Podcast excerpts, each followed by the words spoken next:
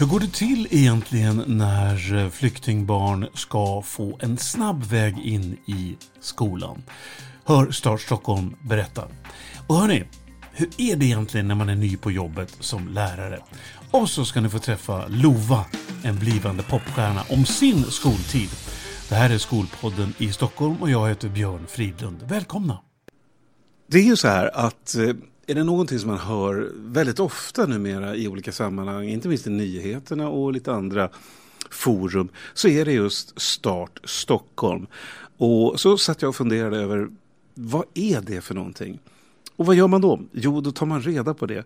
Och vem är då bättre skaffad att berätta för mig och för er vad nu detta Start Stockholm är för någonting så är det ju enhetschefen för detsamma, det vill säga Lisberg. Mycket välkommen! Tack så mycket. Jag ville börja med att berätta Start Stockholm. V vad står det för? Ja, eh, som sagt, det är ju väldigt extra mycket nu som Start Stockholm nämns i och med att vi tar emot väldigt många nyanlända elever från Ukraina. Men vi har ju även utan det som har hänt i Ukraina nu och den här speciella situationen så har ju vi en ganska stor verksamhet. Vi tar ju emot eh, ungefär 1500 elever till grundskolan från jordens alla hörn varje år och ungefär 350 gymnasieelever. Så att vi är en stor del av utbildningsförvaltningens verksamhet. Men vad är det ni gör när det uppstår en sån här situation som är något som vi inte har sett egentligen i modern tid på det sättet? Det ser lite annorlunda ut det som har inträffat nu med anledning av eh, kriget i Ukraina. Vad är det ni gör, det första ni gör när ett visst antal människor kommer? Mm. Vi försöker ju, som nu när det här har hänt i Ukraina, eh, då försöker vi göra precis som vi brukar göra med nyanlända elever. Det som har krävts av oss det är ju att vi har ju skalat upp. Vi är ju betydligt fler nu som jobbar med med det vi brukar göra. Och det vi brukar göra det är ju att vi, vi tar emot dem Eh, nyanlända eleverna tillsammans med sina vårdnadshavare i ett mottagningssamtal där vi då berättar om svensk skola, lite om svenskt samhälle och framförallt får vi höra mycket om eleverna. Eh, hur deras tidigare skolgång har varit, vad de läst för ämnen och inte minst eh, vad är deras starkaste språk. Och sen när vi har samlat ihop de här uppgifterna och gett den här informationen, då skickar vi till eh, en skola som ligger då närmast där eleven bor eller en skola som de har önskat så skickar vi information om eleven. Här kommer det en elev som eh, ska börja hos er och här har ni lite uppgifter om den eleven. Så. Mm. Vad är det ni möter alltså när ni sitter då med eh, elever och deras föräldrar? Kan du ge ett exempel på där ni har blivit, eh, inte överraskade, men förvånade över, jaha, är det så här det fungerar? Vad är det för tankar de har? Vad, vad är det de ser när de tänker svensk skola? Och, och, vad tänker ni när ni tänker en skola i Ukraina? Det måste ju uppstå i, i det mötet. Just det. Absolut, absolut. Och det är ju inte bara elever från Ukraina ska jag säga nu då, utan det är fantastiskt olika förutsättningar. Och vi försöker ju eh, preppa vårdnadshavarna till att kunna eh, få ett bra möte, första möte med skolan. Men, men, hur kan ni vara så brett förberedda som ni måste vara? Eller är ni bara så extremt flexibla? Det måste ju ja, vara en alltså otrolig utmaning. Nej, men vi har, ju, vi har ju fantastiska medarbetare som de jobbar ju med det här. Det är ju, de är specialister på att möta människor från hela världen där de befinner sig och att skapa, ett, alltså ha ett gott bemötande, skapa en eh, förtrolig eh, stämning på de här mötena. Det är ju ofta mycket positiva möten. Det är ju vårdnadshavare som kommer med det värdefullaste de har, sina barn och får, ja, är ju väldigt angelägna om att barnen ska få börja skolan och väldigt nyfikna på hur saker och ting fungerar. Faktiskt. Men upplever ni ändå att det finns en, vad ska vi säga, en, en godhet i mötet? Ja, ja, absolut. absolut. Och det jag säga genomgående, det är också en sån fantastisk sak med att, att jobba på Start Stockholm, att det är positiva möten. För att sen har vi har ju, det som jag sa, det första som sker är det här mottagningssamtalet och så blir barnen skolplacerade. Sen kallar vi ju hit dem igen och så har vi ju eh, hälsobesök med våra eh, jättehärliga skolsköterskor. Och sen har vi ju eh, kartläggning, pedagogisk kartläggning av eleverna där våra pedagoger här eh, gör en riktigt djupgående kartläggning av vad eleverna har för styrkor och utvecklingsområden och erfarenheter. Och det här är ju är väldigt uppskattat av skolorna, för de får ju en fantastisk bild av eleven det där är inte jag så säker på att alla är så bekanta med. Att, att det är, att det, är, ja. att det ingår så att säga, i paketet, det är ju fantastiskt. Ja, det är det faktiskt. Det är det. I vårt, säger, vårt ordinarie uppdrag, då tar vi emot från förskoleklass till och med gymnasiet. Så det är en ganska stor bredd. Sen just nu, eh, de här ukrainska eleverna, när eh, de familjerna kommer, då är det ju ofta mammor som kommer själva med sina barn. Så då har man, för att underlätta för dem, så har man även lagt eh, ansökan till förskola hos oss. Så att vi hjälper till att söka förskoleklass för då just de ukrainska mammorna. Jag blir helt, jag blir helt varm i ja. kroppen när jag lyssnar på det här. Mm. Eh, därför att eh, återigen det vi inleder samtalet med att det är så lite man vet kring vad som faktiskt görs. Och när du berättar det här för mig så, känner jag i alla fall personligen en oerhörd trygghet i att den här möjligheten ges. Mm. Tänker du någon gång ibland så att du stannar upp och tänker att oj, vi gör någonting bra? Ja, verkligen. Eh, så är det. Men jag är väldigt glad att jag får prata om vår verksamhet faktiskt. För att vi, jag är mycket stolt över den och över det jobb som vi gör här. Tack för att du var med. Mm, tack.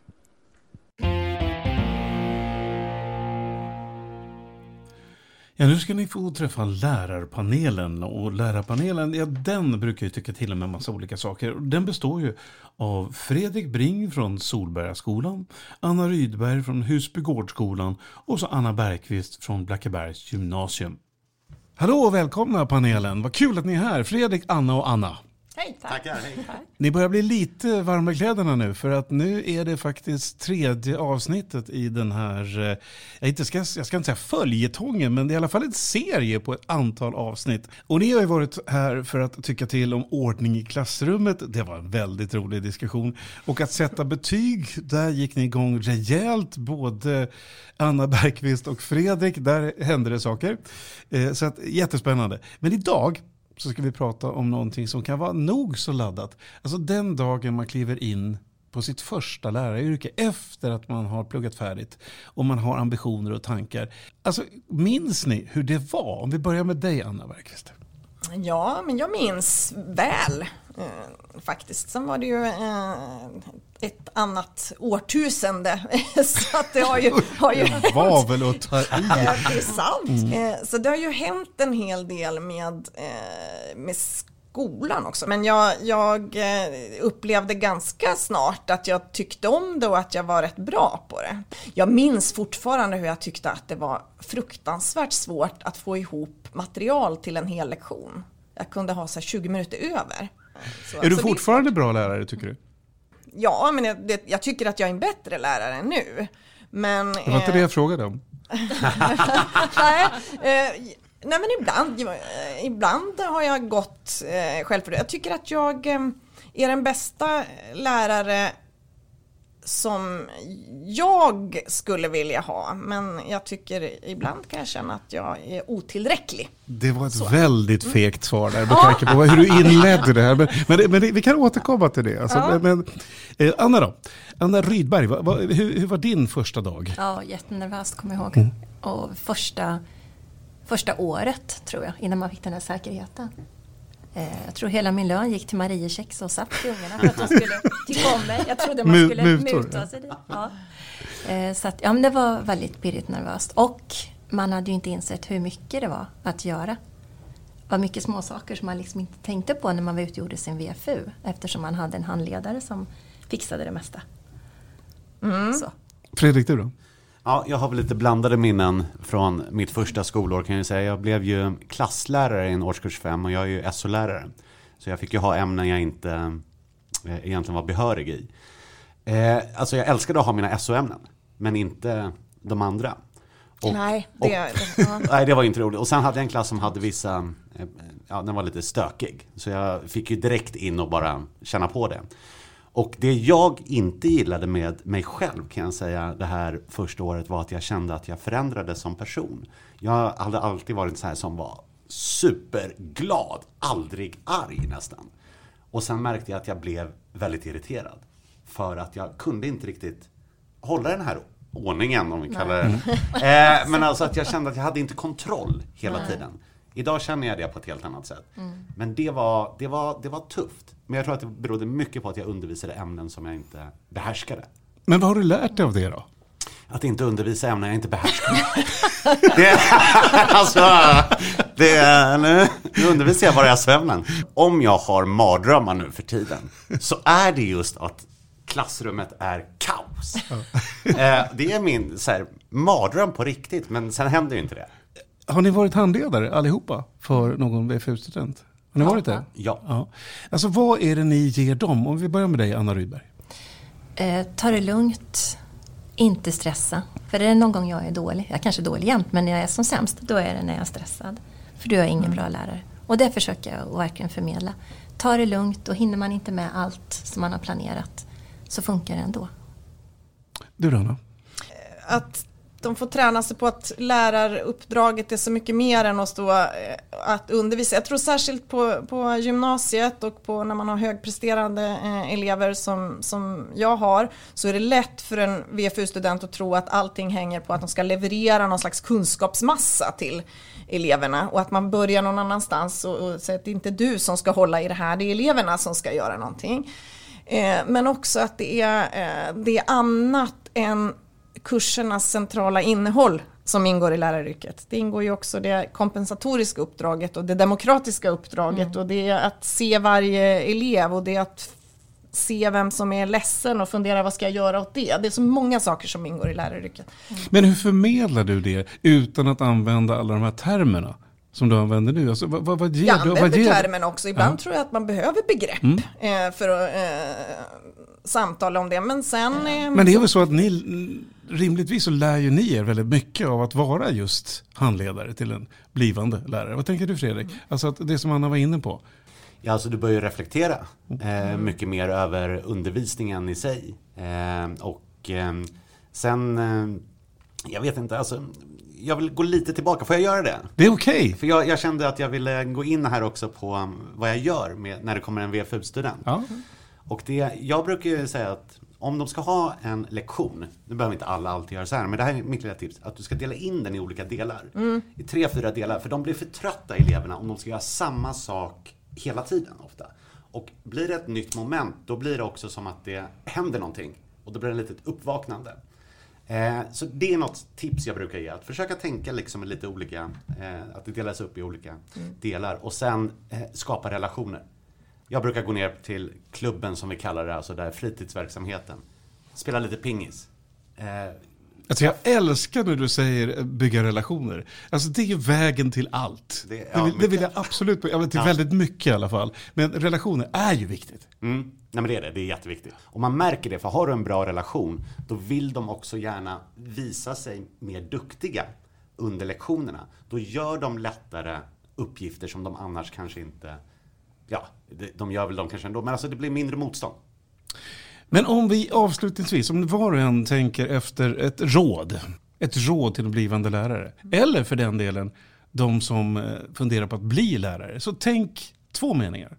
Vi börjar med dig Anna. Men jag tänkte på det du sa, det här med kontroll. Ta det lugnt och det gör inte när du tappar kontrollen. Det är en lång mening. Men jag tror det. Mm. Mm. Ja, men jag tror mycket det här med kontroll som du säger och att eh, man får göra fel. För jag tror att det är bara någonting som är positivt för eleverna, eleverna att de ser att vi vuxna gör fel. Och att det är helt mm. okej okay och att man ofta lär sig väldigt mycket genom att göra fel. Anna, vad tänker du? Åh, det här var svårt. Ja, jättesvårt. Det, det här med en mening. Råd till den som funderar på att bli lärare. Ja, det, då vill jag ge rådet att bli lärare för jag tycker att det är ett fantastiskt eh, yrke. Kring, kring läraryrket så är det, det är otroligt givande. Eh, det kan vara tufft, men det är otroligt givande. Så satsa på det. Att vara förberedd, det är viktigare än vad man tror kanske. Även idag när man har jobbat så länge. Är du väl förberedd inför en lektion så blir det alltid bättre än om du gör det lite hafsigt innan. Jag förbereder fortfarande mina eh, jättenoggrant. Jag med. Men det där hänger ju ihop och det får nästan bli eh, slutorden i eh, den här avdelningen. Eh, Du säger ju kontroll ibland, men är man förberedd så har man ju kontrollen. Eh, Det är väl nyckeln till alltihopa. Är vi överens om det? Det är vi överens Ja. om. Hörni, vad kul. Nästa gång vi träffas då ska vi faktiskt hänga på det här lite grann. Därför att då är ämnet hur fortsätter du utvecklas som lärare när du väl har jobbat som det ett tag. Det är också något att fundera på. Vad kul. Vi ses eh, snart igen då. Hej! Hej då.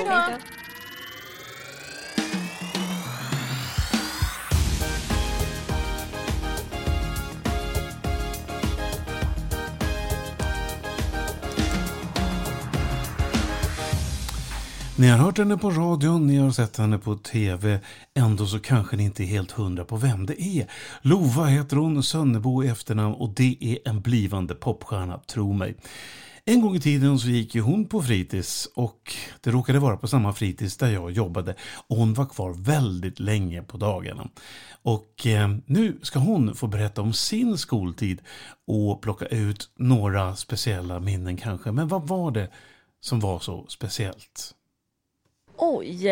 Eh, mina första minnen från skolan var att jag eh, alltid var sist kvar på fritids.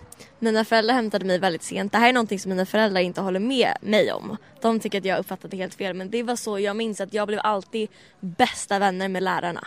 Det var liksom, det var mina närmsta, närmsta kompisar på skolan. Och att jag hade det väldigt, väldigt kul, hade alltid väldigt mycket vänner och gillade ändå att vara på skolan. Faktiskt. Det minns jag så här, men då tänker jag också så här.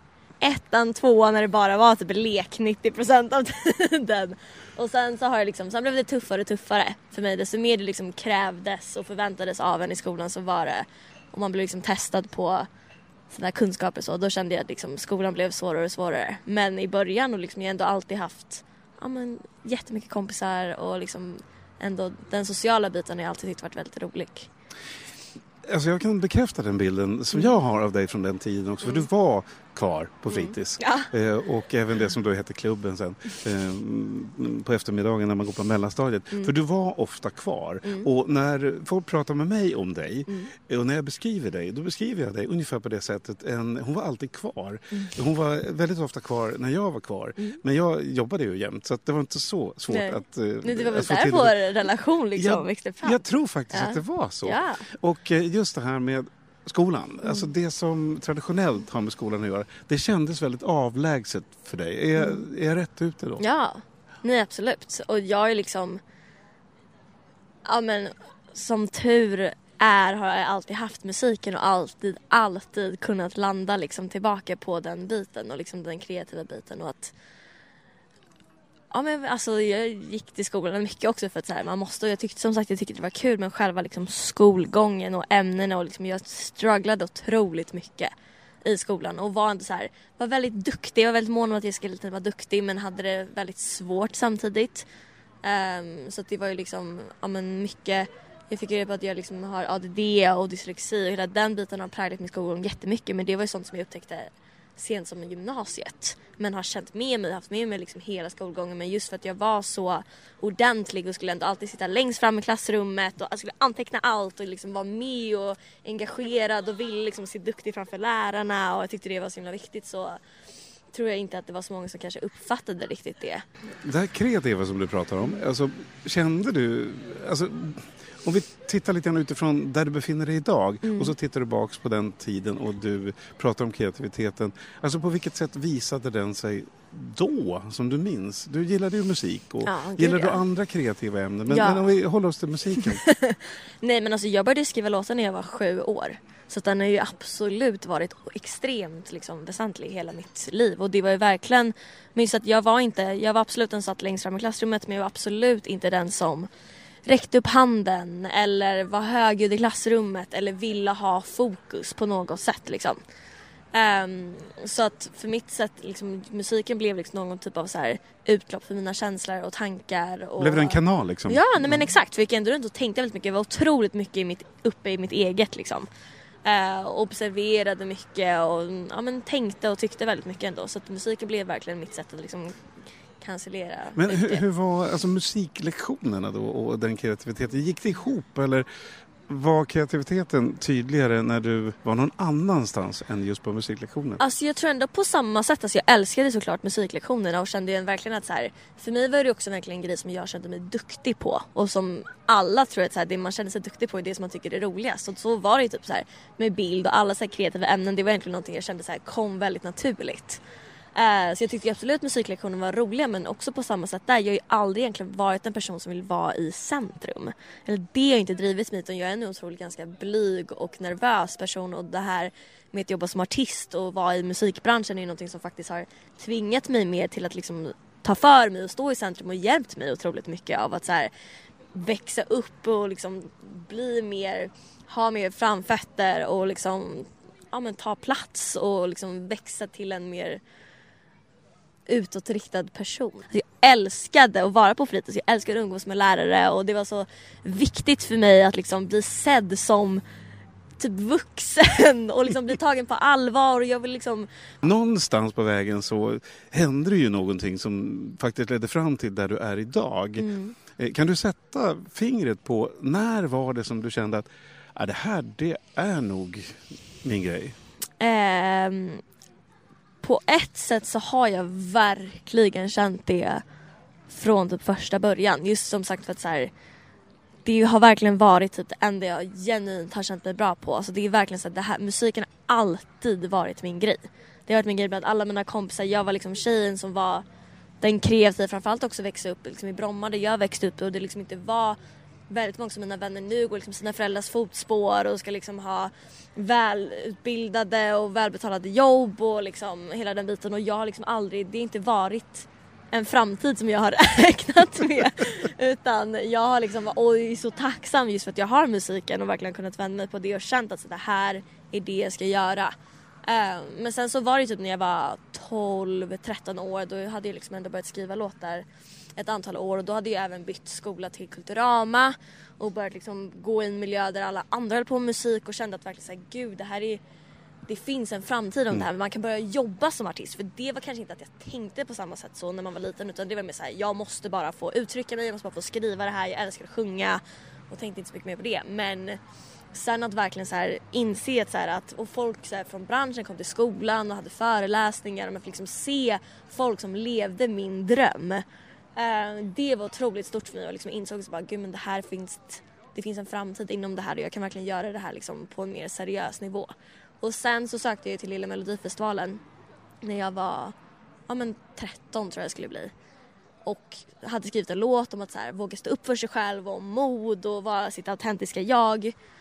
Och sen så vann jag hela den grejen och allting gick svinbra och man insåg liksom folk som hörde av sig till mig och de var så här tackade för den här låten och jag, då förstod jag också vikten i musik. Och också vad så här, musik kan göra och betyda för folk och liksom den faktiskt makten och påverkan den har på folk och det blir nog min absolut största drivkraft. För er som inte är helt hundra på vad ni har sett och hört Lova någonstans så ett av de mest ärofyllda uppdragen som du har haft det var ju faktiskt att sjunga Happy New Year Ja. på Skansen Ja. på nyårsafton.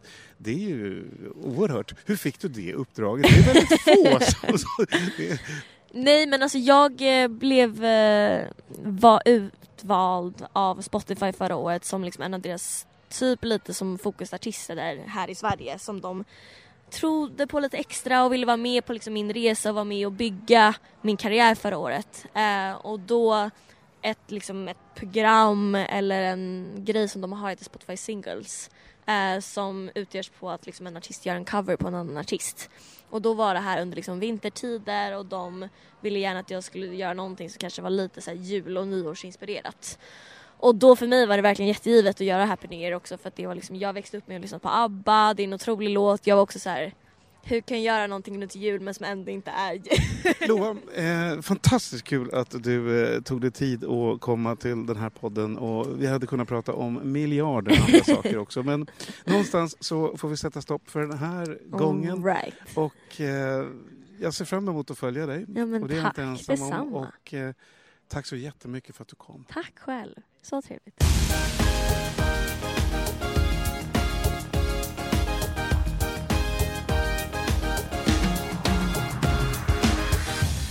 Ja, vilket fantastiskt jobb Start Stockholm gör för att se till att ukrainska flyktingbarn ska få det bra i svenska skolan. Och hörni, det är inte fel att göra fel när man är ny som lärare och lova vilken blivande popstjärna. Jag heter Björn Fridlund, Skolpodden i Stockholm är snart tillbaka igen. Hej då!